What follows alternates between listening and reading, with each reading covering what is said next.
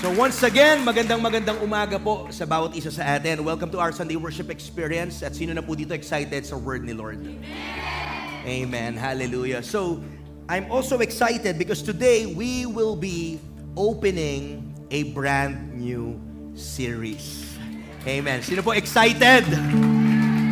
And uh, yung ating pong series this morning ay uh, gusto ko pong bigyan ng title na heart of worship. Come on, say that with me, the heart of worship. You can type that in the chat right now, the heart of worship. Makakaupo na po yung bawat isa sa atin. Thank you, Jesus. Salamat po sa ating uh, worship team. Amen. Let's go directly to the Word of God. The heart of worship. No? So, ano po ba yung importance nito. No? We, we always hear this, this word na worship. Actually, ito pong service natin, we call it Sunday Worship Experience. No? Yung worship, lagi nating sinasambit, naririnig, o tara na, o oras na. Baka malate tayo sa pag-worship kay Lord. O yan. Lagi mo naririnig yan, binabanggit yan. Pero ano po ba yung importance? Ano yung kahalagahan ng worship sa buhay po natin bilang mga Kristiyano. No? Bakit po kailangan natin tong pag-aralan? Bakit natin to kailangan pag-usapan ngayong umaga? No? At bakit kailangan natin tong maintindihan pa? No? May, may mga bagay pa po ba tayong hindi naiintindihan about this? So, yung, yung, yung sagot po dun sa tanong ko, no, the importance of worship sa buhay po ng isang mananampalataya It begins with the foundational statement, and that statement is that we are created to worship. Hello. We are created to worship. Tingnan mo yung katabi mo at sabihin mo, we are created to worship. Come on. Come on. Kausapin niyo yung katabi niyo. Sa overflow po, kausapin mo, talk to your neighbor, sabihin mo, we are created to worship. Hindi ko po alam kung nagulat yung iba, bago ba to sa inyo? Ngayon nyo lang ba nalaman na tayo pala, dinisenyo ng Diyos. Nilikha po tayo ng Diyos to worship Him. Amen. And the importance po of worship in a believer's life is marked by what they love. Mag-agree po ba kayo that worship is about what we love and what we live for? Yung worship daw po, madaling ibigay ito kung mahal mo yung taong inaalayan mo ng worship or praise. Alam mo yung praise, paghanga din. No? Katol, hinahangaan mo yung makeup ng, ng katabi mo, ng asawa mo. Di ba? Pinupuri mo siya based doon sa nakikita mo. No? It, it, it, it works the same when you love that person, lalo na po sa Panginoon. Kung mahal po natin siya, madali po dapat na magpuri tayo. Tama po ba? So again, yung tanong, what is worship? Palalimin pa po natin. No? Worship po, very uh, simply, is not for us. Amen. Yung worship po ay hindi siya para sa atin. Hindi para kanino, hindi para sa katabi mo, but maliwanag po, worship is for God. Come on, say that with me. Worship is for God. At yung pinaka-origin po ng worship ay similar po, the word worship ay similar po yung kanyang origin sa word na worth. W-O-R-T-H or yung halaga. Doon po nang galing yung salitang worship sa word na worth. At ang ganda po ng verse kung saan po natin pwedeng kunin itong teaching natin about worship in Revelation chapter 4 verse 11. This will be our text for, for this morning.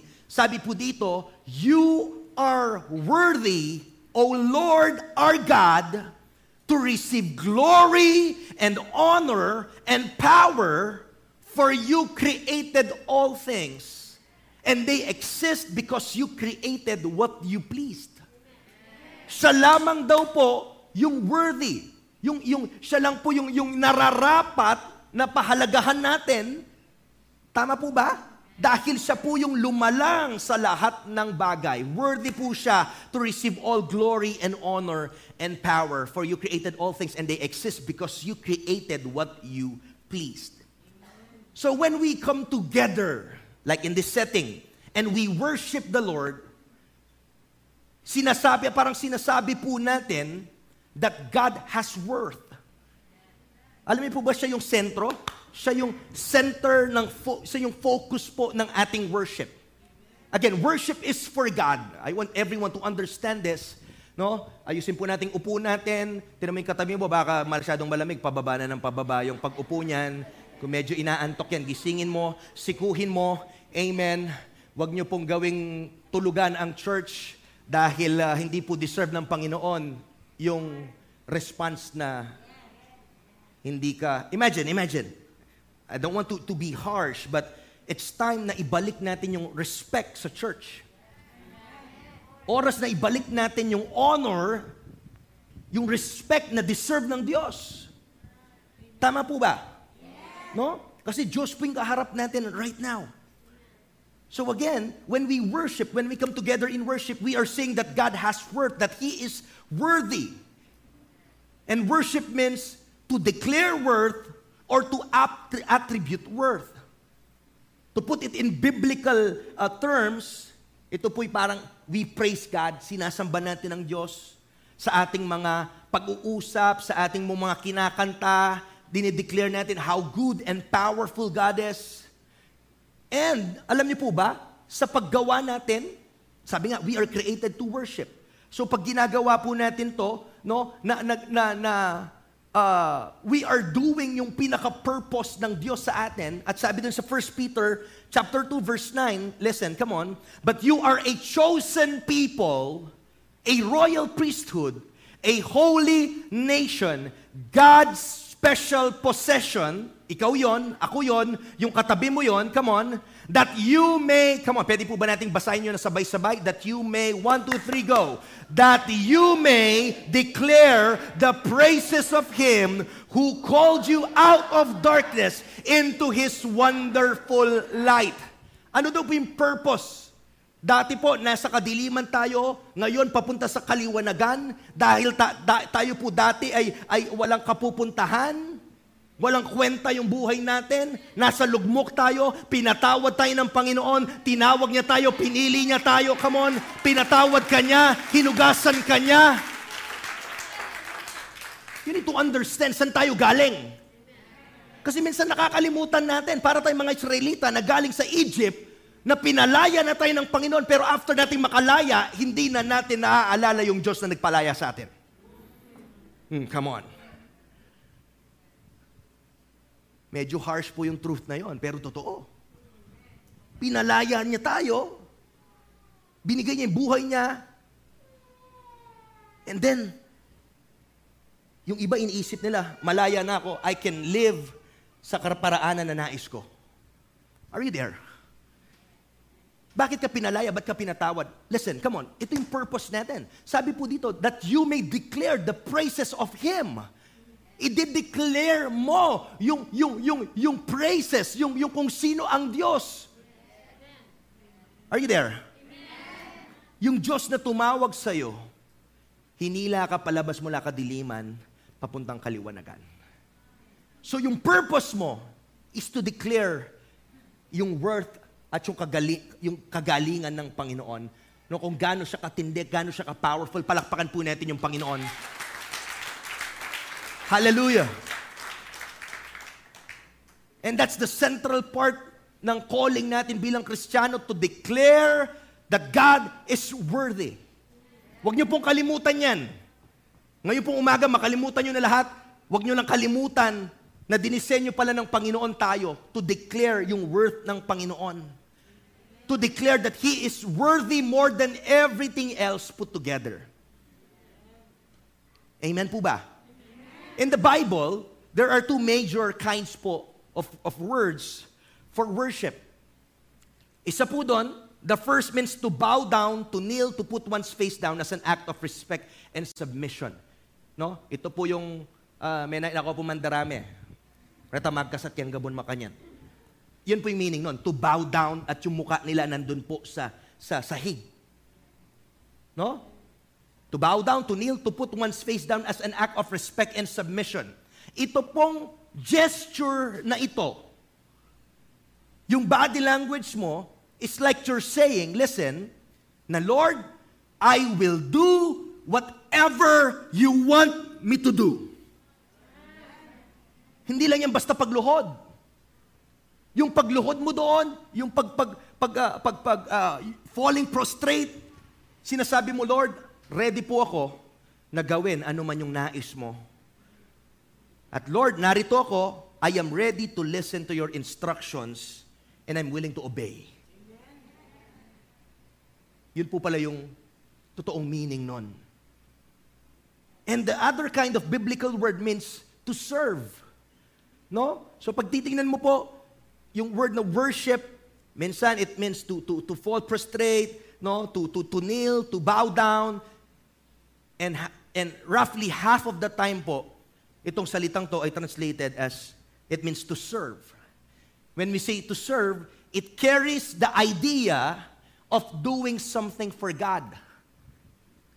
You need to understand ito pong concept na to, no? Kasi po napaka-importante na maintindihan natin na ang Diyos na nagpalaya sa atin, dapat po siya, worthy siya ng buhay mo. Kaya dapat yung buhay na yan. Alam mo yung buhay mo yan? Itong katawan mo yan? Hindi lang katawan, spirito mo, kaluluwa mo, tinubos yan ng Diyos. Amen. You need to understand that. Kaya nga sabi ni Paul, my life is not my own. I am crucified with Christ. Hindi tayo pwedeng magmayabang na mamuhay ako ng sarili ko. Kayabangan po yan sa harapan ng Panginoon. I'm sorry. Kayabangan na magyabang kakala mo, Seli Membiye mo? Lahat po ng umaharap sa Panginoon, nakikita nila kung gaano kalaki yung Panginoon at gaano sila kaliit. And my goal for this morning is balik tayo doon na makita natin gaano siya kalaki at gaano tayo kaliit. So that hindi ka makapagmayabang. Na kung makapagplano ka sa buhay mo, kala mo, sa sarili mong timing, may pera ka, able ka. Apart from the Lord, you are nothing. We are nothing. Yung buhay para pong usok lang yan. Kaya huwag nating sayangin. Yung oras po yung pinakamahalaga. Hindi mo na kayang ibalik yung oras na nawala. I don't know, wala po sa, sa, sa sermon ko to, but gustong bigyan ng diin ng Holy Spirit so that tayo po dito, wag tayo magsayang ng oras. Huwag kang magsayang ng oras. No? Yung mahirap, napuntahan mo na lahat ng lugar, nakapagplano ka na ng lahat ng lugar, Pinakahuli, nakalimutan mong plano yung buhay mo, pati yung spiritual life mo sa Panginoon. Hello? Hindi na po natin pwedeng ibalik yung oras na nawala. So nararapat lamang na ngayon pa lamang po, we will live to that calling. Mamuhay ka dun sa calling na yon na binigay ng Diyos. Isa pamuhay mo sambitin mo kung gaano siya kagaling. Dapat nakikita sa buhay natin yung kagalingan, yung yung yung yung yung yung, yung greatness, yung laki, yung yung kabutihan ng Diyos sa ating buhay. Kung naintindihan po natin yan, hindi po mahirap mag-serve. Nandiyan po ba tayo? So it carries the idea of doing something for God. So nakikita niyo po, dalawa po ha, pag tinay mo ng Bible, yung isa, nakahiga, Lord, willing po akong sumunod sa inyo, ano man yung nais mo, gagawin ko. At yung pangalawang meaning po ng, ng, ng worship is, Lord, willing po ako na magpagamit para sa iyo. Hindi naman po siguro kalabisan na yung Diyos na tumubo sa buhay mo, nais niyang maglingkod ka sa Kanya. Amen. Hindi naman po ata unfair yon. If not for Him, sorry po, diretso tayo ng impyerno. If not for the Lord, yung buhay natin, diretso po ng impyerno dahil po sa kasalanan natin. Hindi man nga po tayo deserving, bakit tayo kinaawaan ng Panginoon? There's nothing good in us.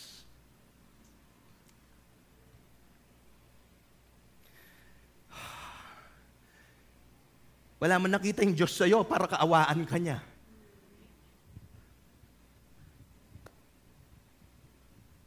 Di ko po lang kung nakita yung mga pictures nung naglabas po yung, yung, yung NASA ng mga, mga, mga pictures from Hubbs telescope. For the first time nakita natin gaano katindi, gaano kaganda yung gawa ng Panginoon ng mga stars and ano man pong na, na, na, discover nila sa galaxy. At sabi ng salita ng Panginoon, alam niyo po, yung Diyos, nilatag niya yung mga bituin na yan sa langit and He knows them by name.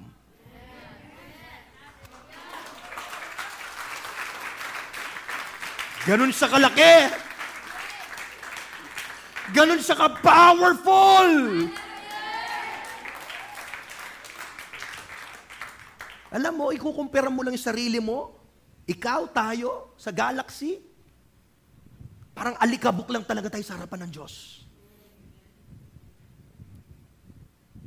Pero sabi ng Bible, who am I? That you are mindful of me. Lord, sino ako? Alikabok ka lang pala, pero hindi ka ba magpapasalamat every time that you will call upon the name of the Lord? Naririnig ka niya. Come on. Every time that you will stop and you will pray, He hears you. And He's making a way. Hindi mo nakikita, but God is doing something for you. He is protecting you from harm. Ang dami pong bagay at blessing na hindi po natin nakikita na ginagawa ng Panginoon sa atin. Mailan pa lang po yan sa mga rason bakit dapat tong buhay na to sold out to sa Panginoon. Lahat po ng gagawin natin dito sa lupa hindi magtatagal. And we need to make sure itong life na to, na todo mo to kay Lord. Yung Diyos na tumubos sa'yo, matuwa naman siya sa buhay natin. Grace lang po ni Lord John. Kung patuloy kang lalapit sa Kanya, babaguhin niya yung appetite mo, yung puso mo, para hindi mo i-please yung sarili mo, pero i-please mo ang Diyos. So there are three kinds of worship. I don't know kung matatapos ko po ito, medyo may kahabaan, but let's allow the, the Holy Spirit paano po yung gagawin niya. There are three kinds of worship. Isa po dyan, worship that involves speaking. There is this worship that involves listening and worship that involves doing. Ito po yung kompletong picture. When we worship the Lord, we are not just singing songs to Him. We are not just speaking yung worship pala, meron ding listening. Makiramdam ka pala sa sabihanan ng Ginoo. Hindi ka lang lumalapit dito, mag-worship tayo. Every time you lift your hands in worship, si Lord, He is speaking to you. May sinasabi siya, may pinapagawa siya, pakinggan mo siya. And worship that also involves what? Doing. May worship na yung galing sa puso mo, it expresses the heart, palabas sa bibig mo. Also, there's this worship that involves the mind and involves the body. Tama po ba? A worship that is giving praise upward. Look at this. Ito po yung picture ng worship eh. Ikaw, mula sa kaibuturan ng iyong puso, lalabas yung papuri sa Diyos. At pag yung papuri mo ay inoffer mo upward sa Panginoon, yung blessing niya bababa Kasabay ng pagbaba niyan, may instruction si Lord na pinapagawa sa iyo. You need to understand this. At pag na-receive yung instruction, dapat ready ka to obey Him and do His will. I think yun po yung kompletong picture at understanding natin about worship. It involves speaking, listening, and doing. At alam niyo po, church, kailangan po natin yung three types of worship na ito kasi akala ng marami po sa atin yung focus lang nila is yung pag-awit, pagkanta, singing praise to God. Alam niyo po, praise is good. Pero kung wala kang ginawa kundi umawit na lang ng umawit at hindi mo pinapakinggan yung sinasabi ng Diyos sa'yo, tanungin mo yung sarili mo right now, kung totoo nga ba yung lumalabas sa bibig mo. May nabasa po ako, I, I forgot, uh, parang sinabi niya, ang dami daw mga sinungaling sa loob ng church. Salamat po. Marami daw pong sinungaling sa loob ng church dahil marami daw hindi nakakaintindi sa mga kantang kinakanta nila. Minsan kinakanta natin, Lord, I surrender all. Pero nakikita ni Lord, we surrender some. I love you, Lord. Pero nakikita ni Lord minsan yung puso natin, hindi naman talaga siya importante sa atin.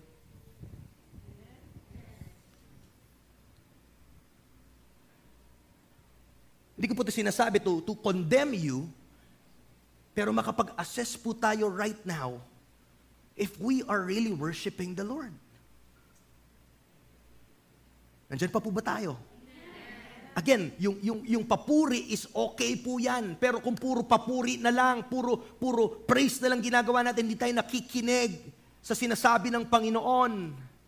Magtanong po tayo kung naiintindihan natin yung mga sinasabi nating words or dinedeclare natin sa Panginoon. Yung puro salita po na walang gawa ay nagpapakita rin po, sorry, ng hindi natin nire-respeto talaga ang Panginoon. They say that action speaks louder than words. Pero po kung yung behavior pala natin ay hindi nababago when we worship the Lord, ibig sabihin hindi ka totoo nag-worship. Hindi ko po alam kung after nito, marami ako magiging kaaway sa inyo. Kasi yung totoo palang nag-worship na babago yung puso niya. Hindi mo pwedeng makaharap yung Panginoon, magpupuri ka, He will touch you, and then lalabas ka dyan, mayabang ka pa rin. Hindi pwedeng daladala mo pa rin yung, yung, yung pride, yung unforgiveness. Kasi pag na-meet mo yung Panginoon, na-encounter mo siya, mababago ka doon sa kabutihan niya eh. Mabababad ka sa presence niya. Hindi pwedeng lalabas ka ng lugar na ito the same way that you came in. Hindi po pwedeng ganon. Naintindihan po ba natin? I hope po the next time na tayo po'y magsasama-sama sa pagpuri sa Panginoon, ay ibang-iba na po paano tayo magpuri.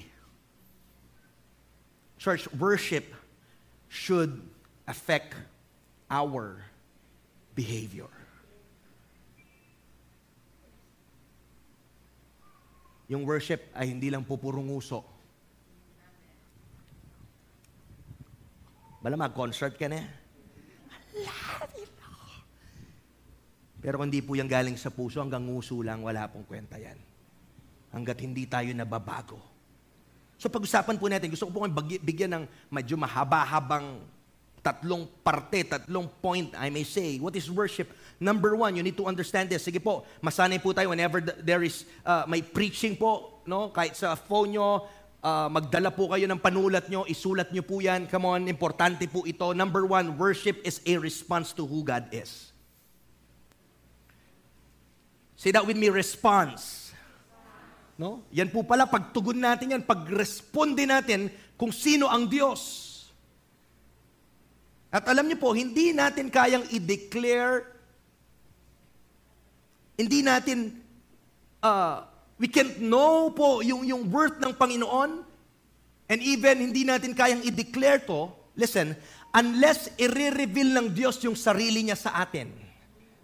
Kaya kung titingnan natin, kung bubuksan mo yung Bible mo, nire-reveal ng Panginoon yung sarili niya through creation.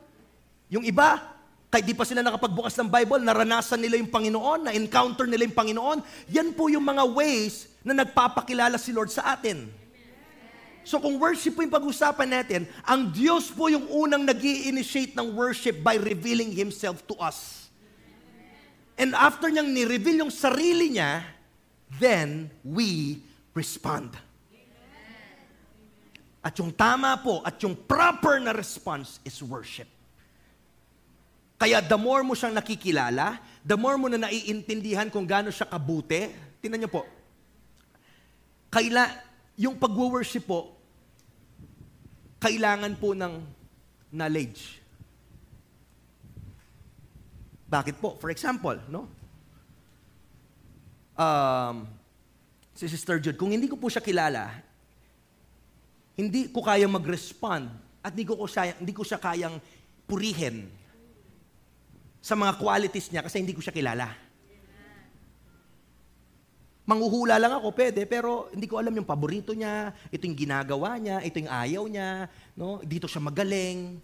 Same din po yun sa relationship natin sa Diyos. Kaya minsan, whenever we worship, yung iba sa atin, naboboard, boring na boring sa worship, yung iba, nagmamadali, inaantok. Kapatid, may mali sa puso natin, hindi natin naintindihan yung worship. Meron nga po nagsabi, kung ikaw daw bored ka sa worship, Kapatid, tanongin mo yung sarili mo, baka hindi ka pa ready sa langit. Yun po yung totoo. Kasi sa langit, we will worship the Father, we will worship God 24-7. So kung dito pa lang naboboard ka, tanongin mo yung sarili mo kung gusto mo talagang pumunta ng langit. Pastor, masyado na mga harsh. Totoo po yun. If we are looking, kaya po kanina nag, tayo ay nag-communion. We are looking back sa death ng Panginoon, sa kanyang resurrection, and also, we are looking forward to His coming. Yun yung purpose. Bakit po natin ginagawa yun? We remember His death at yung ginawa niya sa krus. Pero tayo din po yung naghahanda sa kanyang muling pagbabalik. Come on! And ito po yung challenge sa atin right now. Bago po kayo pumalakpak, ito yung challenge. Are we prepared for His coming? Yan po yung gusto kong iwan. Assess nyo po yung sarili nyo. Prepared ba tayo sa pagbabalik ng Diyos? Huwag niyong kalimutan na ang Diyos ay babalik. That's why we are not fond of, alam mo yun, preaching prosperity messages. Hindi yan eh. Hindi yung basta blessing, blessing, amen, amen. Hindi yan po yung totoong bagay eh. That's not the real thing, the main thing. Kasi tinawag tayo ng Panginoon to, to take up our cross, to follow Him and obey Him. At yung, yung path po na tinakahak ng Panginoon, yun din po yung path na tatahakin natin. Kaya mag-ready po tayo. Yung buhay dito hindi pa pasarapan. Hindi pa komportablihan. Mm, come on! Kasi ngayon, maririnig mo, mensahe puro komportable. Maraming kristyano ngayon, niyuyugyug ng Diyos, ginigising ng Diyos, kasi sobrang ng komportable. Hindi po ako galit. Sobra na silang komportable. Madalang na lang nilang maalala yung Panginoon kasi sarap buhay na sila eh. Hindi sila nahirapan sa pera, nabibili nila yung gusto nila, walang may sakit sa amin. Pastor, praise God, hallelujah. Woo!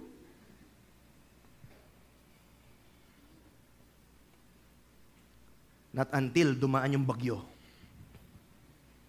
At nung dumaan yung bagyo na yugyug ka, doon mo nakita saan ka ba talaga nakatayo. Anong pundasyon ka?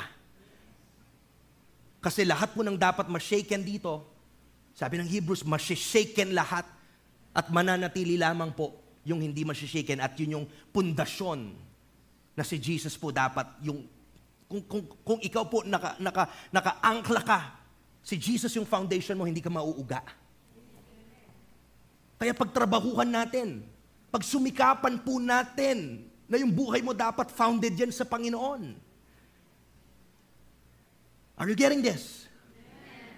So balik po tayo. Worship is a response to who God is.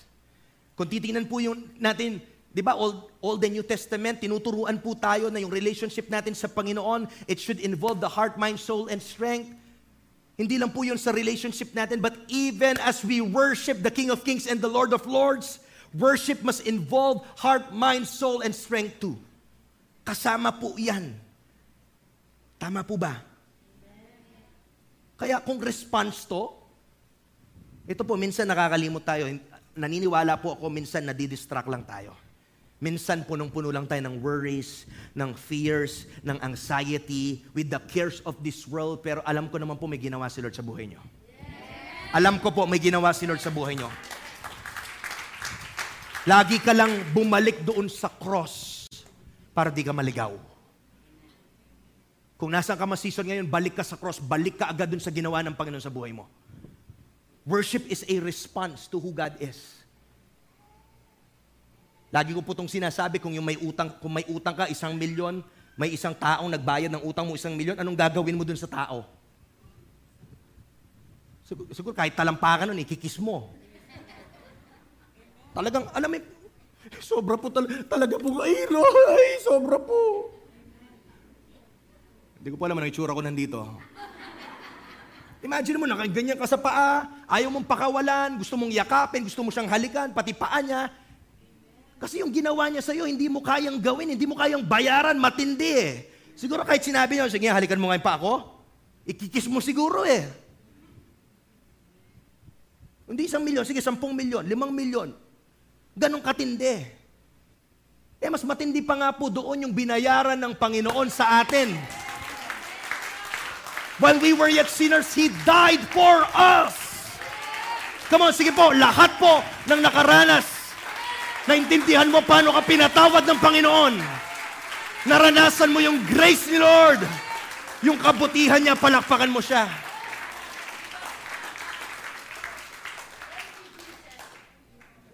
Alam niyo po, God is teaching us how to respond right.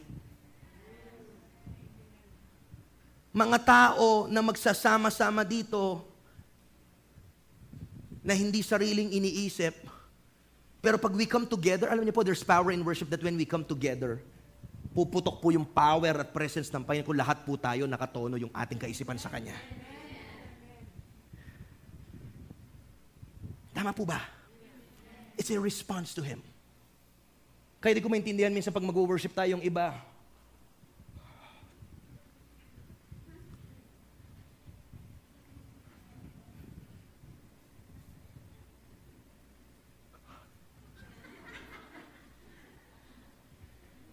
Natin naintindihan na Diyos yung sinasamba natin pag ganon. Di mo naintindihan yung ginawa ni Lord sa'yo. Pastor, hindi naman. Ano hindi naman? Kung naintindihan mo, hindi ganyan yung response mo. Anong gagawin nila dito? Mag, magdrama la pa bayo ko gumaga? O dapat at atin na pa ang chord sa makakapagpagaga? Oh, Lord! Ganun ba? Kahit walang anuman po dito, kung ikaw naintindihan mo kahit saan ka, kumakain ka, naliligo ka, naglalakad ka, pag naalala mo yung kabutihan ni Lord, hindi pwedeng hindi tumulo yung luha mo. Hindi pwedeng hindi mo sa palakpakan, sambahin. Meron po ba times sa buhay nyo, minsan, syempre medyo awkward lang sa jeep, no? Bayad po, amo rin, eh. Eh, nabala mag-breakthrough na ka, ne? Para, pag para na kamo, ne? Pero totoo po, there are times sa buhay natin, minsan naliligo ka, malalamin Panginoon. No? Umiiyak ka, naglalakad ka. Diyan tayo gustong ibalik ni Lord eh. Na magkaroon tayo ng heart of worship. Kapatid, huwag mong hayaang paalalahanan ka ni Lord ng mga kapagsubukan at dalhin ka muna sa apoy. At doon ka magising at doon ka iiyak. Minsan pag nakakalimot tayo, inaalaw ni Lord yung mga pagsubok sa buhay para doon ka magising eh. Kasi sarap na ng buhay mo, komportable ka na eh. Tapos doon lang tayo makakaalala na, my Lord, sorry po. Lahat po tayo. Hindi ko sinasabing kayo lang. May mga time po na lahat tayo. Iba-ibang level yan, iba-ibang sitwasyon. Minsan nakakalimot po tayo. So let's respond to who He is. Amen. Again, worship involves heart, mind, soul, and strength too. Isa pong importanteng method na ginagamit natin to worship God is music. Pero again, sabi ko po, hindi lang po music yung worship. Music is important, but number two, you need to understand this, worship is not just music. Tandaan niyo po yan, hindi lang yung pag-awit, hindi lang po yung mga instrumentong ito. Alam niyo po ba na buo yung kanta, yung kay Matt Tama ba? Si Matt Redman ba sa, sa Heart of Worship? Kinanta po yun sa, sa church, I think in in England, I think. No? May time po na dinil ng Panginoon, tinanggal nila lahat, nag-stop sila sa pagtugtog. Doon po nabuo yung kanta na pinatahimik sa ni Lord, ilang Sundays po silang walang instrumento. Tinuruan sa ni Lord mag-worship. Kaya yung kanta sabi niya, when the music fades and all is stripped away, and I simply come, yun po yung context nun. Longing just to bring something that's of worth that will bless your heart. Sabi niya, I bring you more than a song. Whenever we come here and lift our hands, hindi lang yung lyrics, hindi lang yung kanta yung inihintay ni Lord sa labi mo. Sabi niya, I bring you more than a song. Lord, more than sa kanta. I'm coming back to the heart of worship. Because it's all about you. All this time, ito pala yung gusto ni Lord. Puso. Very costly. Pero yan po mismo yung ninanais ng Panginoon sa atin. Again, it's not just music. It involves our entire relationship with God, our heart, mind, soul, and strength. It involves all the ways in which we can respond to God, all the ways that we can praise Him. Ano man pong gawin natin, sabihin natin. It involves lahat po ng buhay natin. Kung titignan po natin para maintindihan nyo, hindi ko po alam paano kung mako-compress ito, mabilisan, yung worship before the time of Moses. Ito po, sige po, mabilisan. Sa Genesis 4, makikita natin dito that Cain and Abel, they brought an offering to the Lord. And few chapters later, nandiyan po si Noah, nag-build din po ng altar after the flood. And he sacrificed some animals. Nandiyan si Abraham, he made sacrifices. He built an altar at Shechem, another Bethel, Hebron, Mount Moriah. And as part of his worship, Abraham also prayed, circumcised, and tithe. Si Isaac naman po, he built an altar at Beersheba and he prayed. Si Jacob, he set a stone of pillar at Bethel. No, he built an altar at Shechem and one at Bethel. He vowed to tithe and he prayed. No, ito po yung panahon bago po kay Moses. At ano po yung mga conclusions that we can draw from this para makita nyo po yung, yung journey kung paano yung worship nila dati hanggang sa, sa panahon natin ngayon. First, no, No one needed a priest that time. Hindi nila kailangan ng pare para sila'y sumamba. Bawat isa po sa kanila, they built their own altars, nag-sacrifice po sila ng hayop, they did their own worship, at yung mga kanya-kanya pong mga head ng household ay nag, they, they acted as the religious leader of the family. Katulad po sa story ni Job, nung nagparty yung mga anak niya, kinabukasan, siya po'y humarap sa Panginoon, nag-offer po siya ng sacrifice, nanalangin siya at humingi siya ng tawad, baka po daw nagkasala yung mga anak niya sa ginawa nila kagabi. So siya po yung leader ng bahay, at ito po, yung kanyang ginawa. There was no special priesthood, and each person, they could worship without a priest. So makita po natin yan. Second po, there aren't many commands about the worship that the patriarchs did. Walang masyadong mga instruction, mga specific na command. No? May mga times po kasi pag ang Diyos, mamaya makita natin, mag-uutos siya, dito kayo magtatayo ng, ng, ng altar, ganito yung gawin nyo, susunugin nyo yung hayop, then kakainin nyo yung meat niya. Pero po dito, wala pong gano'n na instruction. Third po, not much is said about method. Kahit po yung pamamaraan kung paano nila yun gagawin wala pong inexplain na malinaw. And one thing was important dito po, yung isa pong gustong i-drive sa atin ng story na to, yung binanggit natin, this is probably the greatest commandment about worship and the most important rule about worship, no matter who we are and when we live, ito lang po yon. The first and greatest commandment is this, is that you shall worship no other gods. Yan lang po yung pinagdidikdikan sa kanila. Sige, ikaw mag-offer, ikaw magtayo ng altar that time. Basta importante, wala kang ibang sasambahin na Diyos-Diyosan. Nandiyan pa po tayo. Dito pa lang po malinaw, makikita mo that God demands exclusive worship. Sabi ng Bible that God is a jealous God. Alam niyo po ba yon? That God is a jealous God? No? He demands exclusive worship, 100% ng allegiance natin.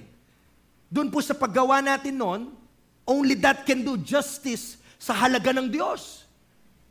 If you know na talagang God is worthy, then dapat po ibigay natin yung karampatan po na justice to His worth. Wala po dapat room sa atin, even po 1%, na mahalin natin yung ibang bagay. At church, wag nating hayaan na merong pumagitan sa relationship mo sa Panginoon. Lahat po makinig, even online. Wag mong hayaan na meron pong pumasok na third party. Okay? Sa relationship niyo sa Panginoon. Hindi hindi trabaho, hindi anumang pera, anumang pangarap, yung uunahin mo. Amen? Gusto ko pong ilagay yun sa tamang context. Baka sabihin nyo, masyado tayong spirit, over-spiritualize. Hindi po. Lahat po yung sa paggagawa mo, dapat sentro pa rin ang Diyos. Yung relationship mo, yun po, hindi mo yan pinapabayaan. You don't let money or business or anything else get in the way ng relationship mo sa Panginoon because worship is to be our highest priority. Kaya po ako natutuwa ako sa mga kasama natin dito. Yung iba po, minsan nababalitaan ko, may mga lakad after. Pero yung iba, nakakaya nilang i-cancel. Pastor, mag-church muna kami. After nang doon kami, mag, mag, doon na lang kami lalakad or what. I think that's the right thing to do. Because this is the Lord's day. Lord's day nga eh. Minsan tayo, Lord's hour lang eh. Lord's two hours. Tama. Ito po yung culture. Bakit ko po sinasabi, Sir Pastor, ito yung culture na gusto nating itanim. Hindi lang to sa generation natin, Even sa mga anak ko, magiging anak ko pa, magiging apo nyo, ito po yung dapat nating panghawakan yung linggo. Priority natin buong pamilya si Lord. Walang ibang pwedeng unahin. Wala. Si Lord lamang yung priority natin. Ngayon po, papasok yung si Moses and yung tabernacle. Hingi po, hingi po ako ng tawad, mag-overtime lang po ako ng isang oras. Joke lang po. So in the days of Moses, worship went from very little po yung structure, papuntang specific at detailed na po ngayon. No? Kanina walang masyado. Ngayon po, no, God specified exactly, listen, how they were to be made, paano to gagawin, saan po nila to gagawin, and who was supposed to make them. May instruction na yung Panginoon ngayon, specific na po. Tama po ba? Worship ngayon became much more formal. formal. And under the law of Moses, there were holy places, holy people, holy days, holy rituals, holy times. Nandiyan pa po ba tayo? Yung tabernacle ngayon, kung saan po nagde-dwell yung presence ng Panginoon dun sa Ark of the Covenant, yun po ay, ay holy. From the outer courts, inner courts, holy of holies, holy place, much holy, extremely holy, doon na po sa, sa likod ng veil. They were holy people, yung mga Levites. Alam niyo po ba yung mga Levites, yung mga high priest, sila lang po yung nakakapunta sa kabanal-banalang dako. Ah, gusto ko po maintindihan niyo to. No? Once a year lang po sila nakakapunta dun sa Holy of Holies. Paano po kaya kung walang mga, malimit lang po yung mga templo, mga church ngayon, at para makapag-worship ka pa, merong isang dito sa norte, doon pa lang sa, sa, sa balapit sa Banawe Rice Terraces, Ilan po kaya sa atin pupunta pa doon para mag-worship? Nakita niyo yung nakikita niyo po yung blessing ngayon? You, you want you need to you need to understand this. Kasi nga nagiging komportable na tayo sa buhay. Minsan sobrang lapit na lang natin sa church. Alam mo nang may gawain, may sasakyan ka pa niyan. Pero nawawala yung mga tao sa church. Eh ako palo no ko rin la. Even po yung after na ng pandemic. Ngayon po, praise God, nandyan kayo. Pero kung meron pa pong nasa online, mahal ko po kayo. But what I'm saying, di, gusto ko pong, may kanya-kanya pong excuses kung bakit hindi. Lalo na po kung hindi kaya. Wala, labas po ako doon. What I'm saying is, if you are able, Nakakapasal ka nga, nakakapunta ka nga sa ibang lugar, tapos sa church, di ka makapasyal. Kung naintindihan mo at nabuhay ka ng panahon ni Moses, hindi ko alam kung buhay ka pa. Buhay pa tayo, I may say. Once a year lang po nakakapunta yung mga high priest sa Holy of Holies, sa kaloob-loobang banal na dako to worship. Tas tayo po napaka-abundant na ngayon. Kaya po every time that we will gather, as much as you can, prioritize niyo po yung gathering ng church. Palakpakan po natin si Lord.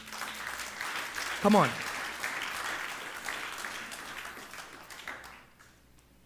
Amen po ba? There were holy times. Sa isang linggo, may araw dyan sa mga Hudyo that, that, one day was holy. May Sabbath po sila every year. May mga days po na nilalagay na, na holy every seven years. At pag jubilee nila 50 years, yun po, no, mga, mga, mga, mga years, times po, set apart for special use. And sa panahon po natin ngayon, listen, most of those things are already obsolete. Pero the principle remains the same ngayon that only God should be worshipped. Hindi naman nawala yung kabanalan ng Diyos. Hindi naman nawala yung kabanalan niya even po sa church. Tama po. Buti nga hindi tayo na talaga nabuhay nung panahon na yon. Nung panahon ngayon, dati, no? Bigla na lang po silang hinihila palabas. Nakidlatan na lang, namatay na lang, nategok na lang, kasi humarap sila sa Panginoon na may unclean yung puso. Unclean yung puso. Di sila ready sumamba sa Panginoon. Tingnan niyo po yung grace na ginawa ng Panginoon dahil po sa kanyang anak na si Jesus. Kaya wag po nating, wag tayo maging complacent about our relationship with God. That's number two. Tama po. Number three, tapusin na natin. Worship is a matter of the heart.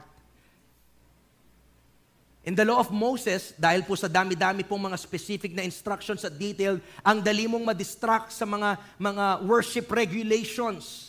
Pero hindi po yun yung nais ng Panginoon. Makinig po kayo, sa dami-dami po ng mga instruction at command, isa lang po yung nais ng Panginoon na yun ay maipako ang ating mga mata sa Kanya lamang. Nandyan po ba tayo? Only, or our focus should be on God kung paano po yung mga Asian Israelites, their focus is God. Even po sa panahon natin, yung focus po natin ngayon ay walang iba kundi ang Panginoon. Tingnan niyo po yung sinasabi ng Deuteronomy 6:4 to 9. Hear, O Israel, the Lord our God, the Lord is one. Love the Lord your God with all your heart and with all your soul and with all your strength. These commandments that I give you today are to be on your hearts. Listen, verse 7. Impress them on your children. Talk about them. Parents, makinig po. Mga parents, lalo na po yung mga may bagong anak, impress them on your children, talk about them when you sit at home and when you walk along the road, when you lie down and when you get up. Tie them as a symbol on your hands and bind them on your foreheads.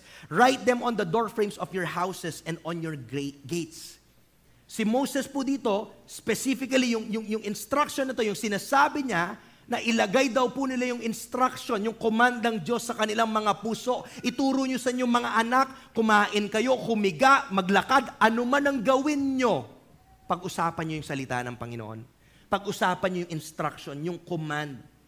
Parang pinapakita po dito ni Moses, listen, that all of life is worship.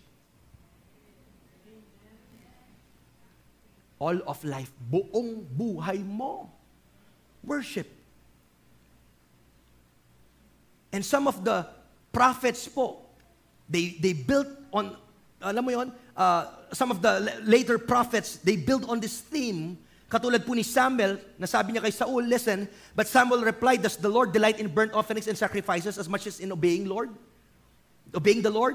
To obey is better than sacrifice. Sabi po dito ni, ni, ni Samuel, mas na, nagagalak ba yung Diyos sa mga dalamong burnt offerings? O mas matimbang sa kanya yung sundin mo siya. Kaya nga sabi po dyan, to obey is better than to sacrifice.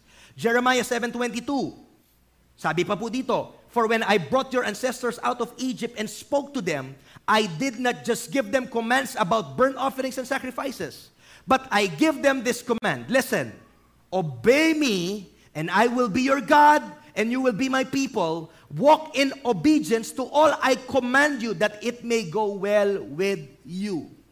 Again, hindi lang siya nagbigay ng specific na command patungkol po sa pag-alay ng mga sacrifices nila. Pero ito po yung binigyan ng diin, obey me and I will be your God and you will be my people. Ito po mas matindi sa Isaiah. This is even stronger. Isaiah 1, 11 to 15, na parang sinasabi po dito ng Diyos na I am sick of your sacrifices.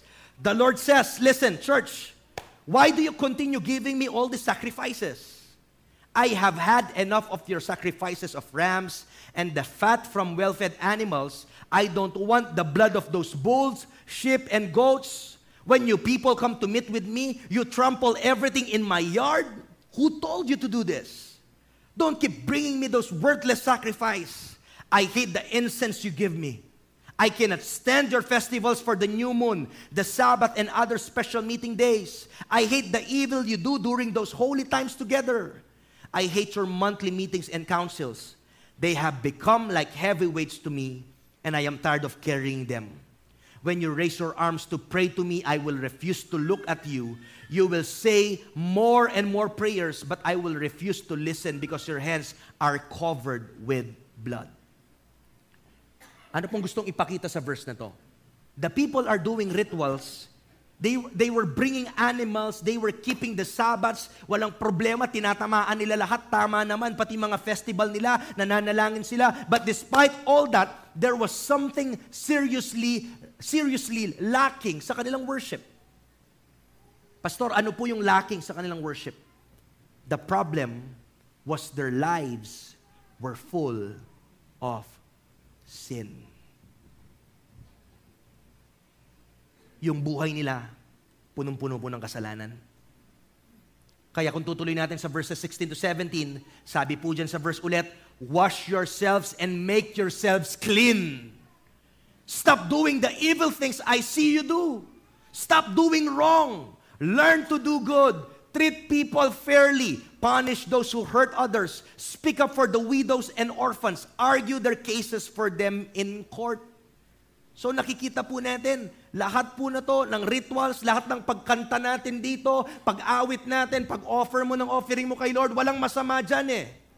But if we are full of sin, at kalabas mo dito, you are not treating people fairly, hindi ka, mapag, hindi ka marunong magpatawad or what? Diyan po, diyan po nasusok lamang Diyos. Even itong Isaiah 29.13 na sinasabi that their worship is in vain, These people honor me with their lips. Sabi rin ng Panginoon, Isaiah 29:13, the Lord says, listen, these people come to honor me with words, but I am not really important to them. Medyo masakit po ata yon.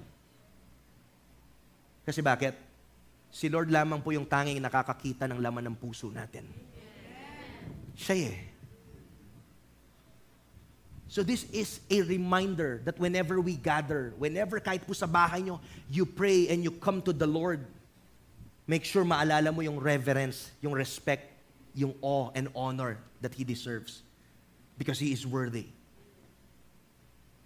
Itong mga taong to, ino-honor nila kung galang silang salita, pero nakikita ko yung puso nila, sabi ng Diyos, hindi ako importante sa kanila. The worship they give me is nothing but human rules they have memorized. Pwede natin gawin lahat to, nakasanayan na natin eh. Pati nga flow ng program, alam na natin eh. So kung kakalakihan mo to, lalo na kung lumaki ka na sa church, ilang years ka ng kristyano, alam mo na yung nangyayari sa church, minsan pwede kang pumunta dito, hindi ka ready. Nakala mo, alam mo yon Sunday ngayon eh. Come on, let's worship the Lord. Pero yung totoo pala, hindi tayo nag-worship. Ang hirap po. Nagbihis ka na, nagising ka na, nag-drive ka na papunta, nag-commute ka na, nandito ka na rin din. Tapos what if kaya kauwi natin, biglang sabihin ng Panginoon na bubulong yung Panginoon sa iyo, sasabihin niya, nakita ko yung puso mo kanina, hindi ka naman totoong nagpuri sa akin. Hindi po ba masakit yon? Na may rebuke sa Panginoon? After all, kala mo ginawa mo yung totoo? Hindi pa po huli yung lahat. Medyo masakit lang po itong sinishare ko, but I hope ito po'y parang medicine na dito tayo pagagalingin ng Panginoon at babaguhin niya the way we worship here at the Rock City Church. Come on, purihin po natin yung Panginoon. Bilisan ko na po, for worship to be acceptable to God, we must have obedient lives. Para po maging katanggap-tanggap daw yung mga papuri natin sa Panginoon, dapat po tayo ay may buhay at puso na sumusunod sa Kanya. Yung attitude po natin talaga yung tinitingnan ng Panginoon dito. Ayaw niya na maging hipokrito po tayo at iba yung mga pamumuhay natin paglabas natin dito. Listen to this. If we are going to say that God is worthy of all worship, then we should believe it in our hearts and if we believe it, it will show in our actions. Kung pinapaniwala natin yung sinasabi natin, lalabas po yan sa actions natin. Micah also, no? Chapter 6 verses 6 to 8. With what shall I come before the Lord and bow down before the exalted God? Shall I come before him with burnt offerings, with calves a year old? Will the Lord be pleased and with thousands of rams, with ten thousands river, thousand rivers of olive oil? Shall I offer my firstborn for my transgression, the fruit of my body for the sin of my soul? Verse 8, look at this, church. He has shown you, O mortal, what is good. And what does the Lord require of you, of us?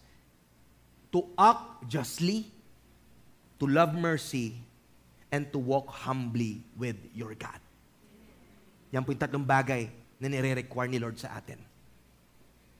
Kasi dapat po may life change yung ating pagsamba. At dito, dito na po ako matatapos from time po before Moses, ngayon Moses and Tabernacle, ngayon po papasok sa New Testament, yung, yung, yung synagogue worship, mabilis na mabilis na lang po to.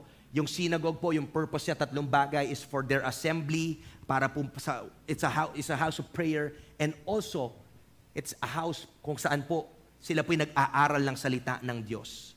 At makikita po natin dito, no, na uh, after the temple was destroyed and yung mga Jews po ay nag-scatter throughout the Middle East, ito po yung new format of worship na na-develop, yung focus po ngayon sa Scripture. Gusto ko pong balansihin ngayon na pag sinabing worship service, hindi mawawala dyan yung scripture. Itong sermon, isa to sa mahalaga kasi ito yung part ng programa kung saan yung Panginoon yung nangungusap sa atin. At sa Nehemiah, di ko na po siguro babasahin ang buo to, Nehemiah 8.46, sulat nyo na lang po, verse 5, Ezra opened the book, nung binasa po ni Ezra yung libro, no? All the people could see him because he was standing above them and, and as he opened it, the people all stood up Ezra praised the Lord, the great God, and all the people lifted their hands and responded, Amen, Amen. Then they bowed down and worshiped the Lord with their faces to the ground. Yan po dapat yung response natin whenever the, there may, may preaching of the word, tinatanggap po natin with sincere hearts at nagre-respond po tayo ng mabuti. Importante po sa synagogue worship, yung focus po talaga ay sa scripture. And as we end the more po na gusto mo makapag-worship ng maayos at maintindihan mo kung sinong Diyos, dapat po talaga kilala mo yung Panginoon. May knowledge ka kung sino po siya. Dito po sa worship service natin, nasaan po dito yung worship? It's in the singing of songs, the giving, the giving of prayers, the reading of scriptures. Nandun siya sa pagbibigay natin, nandun siya sa pagtaas ng kamay natin, sa pagkikinig ng sermon. Meron din pong behind the scenes dito, Darating po tayo dito, nakaayos na lahat. Yung mga welfare po natin, yung pag-aayos nyo ng bangko dyan, paglilinis nyo, yan po yung worship nyo sa Panginoon. Nakakapaginig kayo ng mabuti dyan kasi may mga kids teachers tayo sa taas, inaalagaan yung mga anak natin. Yun yung worship nila sa Panginoon. Come on, palakpakan po natin si Lord. May mga nagpa-flash dyan ng mga ano-ano man po. Behind the scenes, may nagpe-pray. Nandiyan yung worship team natin. Ito po, pag naintindihan mo ginawa ng Panginoon, hindi ka lang mananatili dyan. I want to challenge you, church, to serve the Lord. Palakpakan po natin yung Panginoon. God wants worship not only on our lips, but also in our hearts. Dito ko na po tatapusin. Hindi lang po yan music. It's a response to God. It's a matter of the heart. So I hope po, naliwanagan kayo at marami na po akong na-share. Yung Holy Spirit na po yung tatapos niyan. Tatayo po tayo.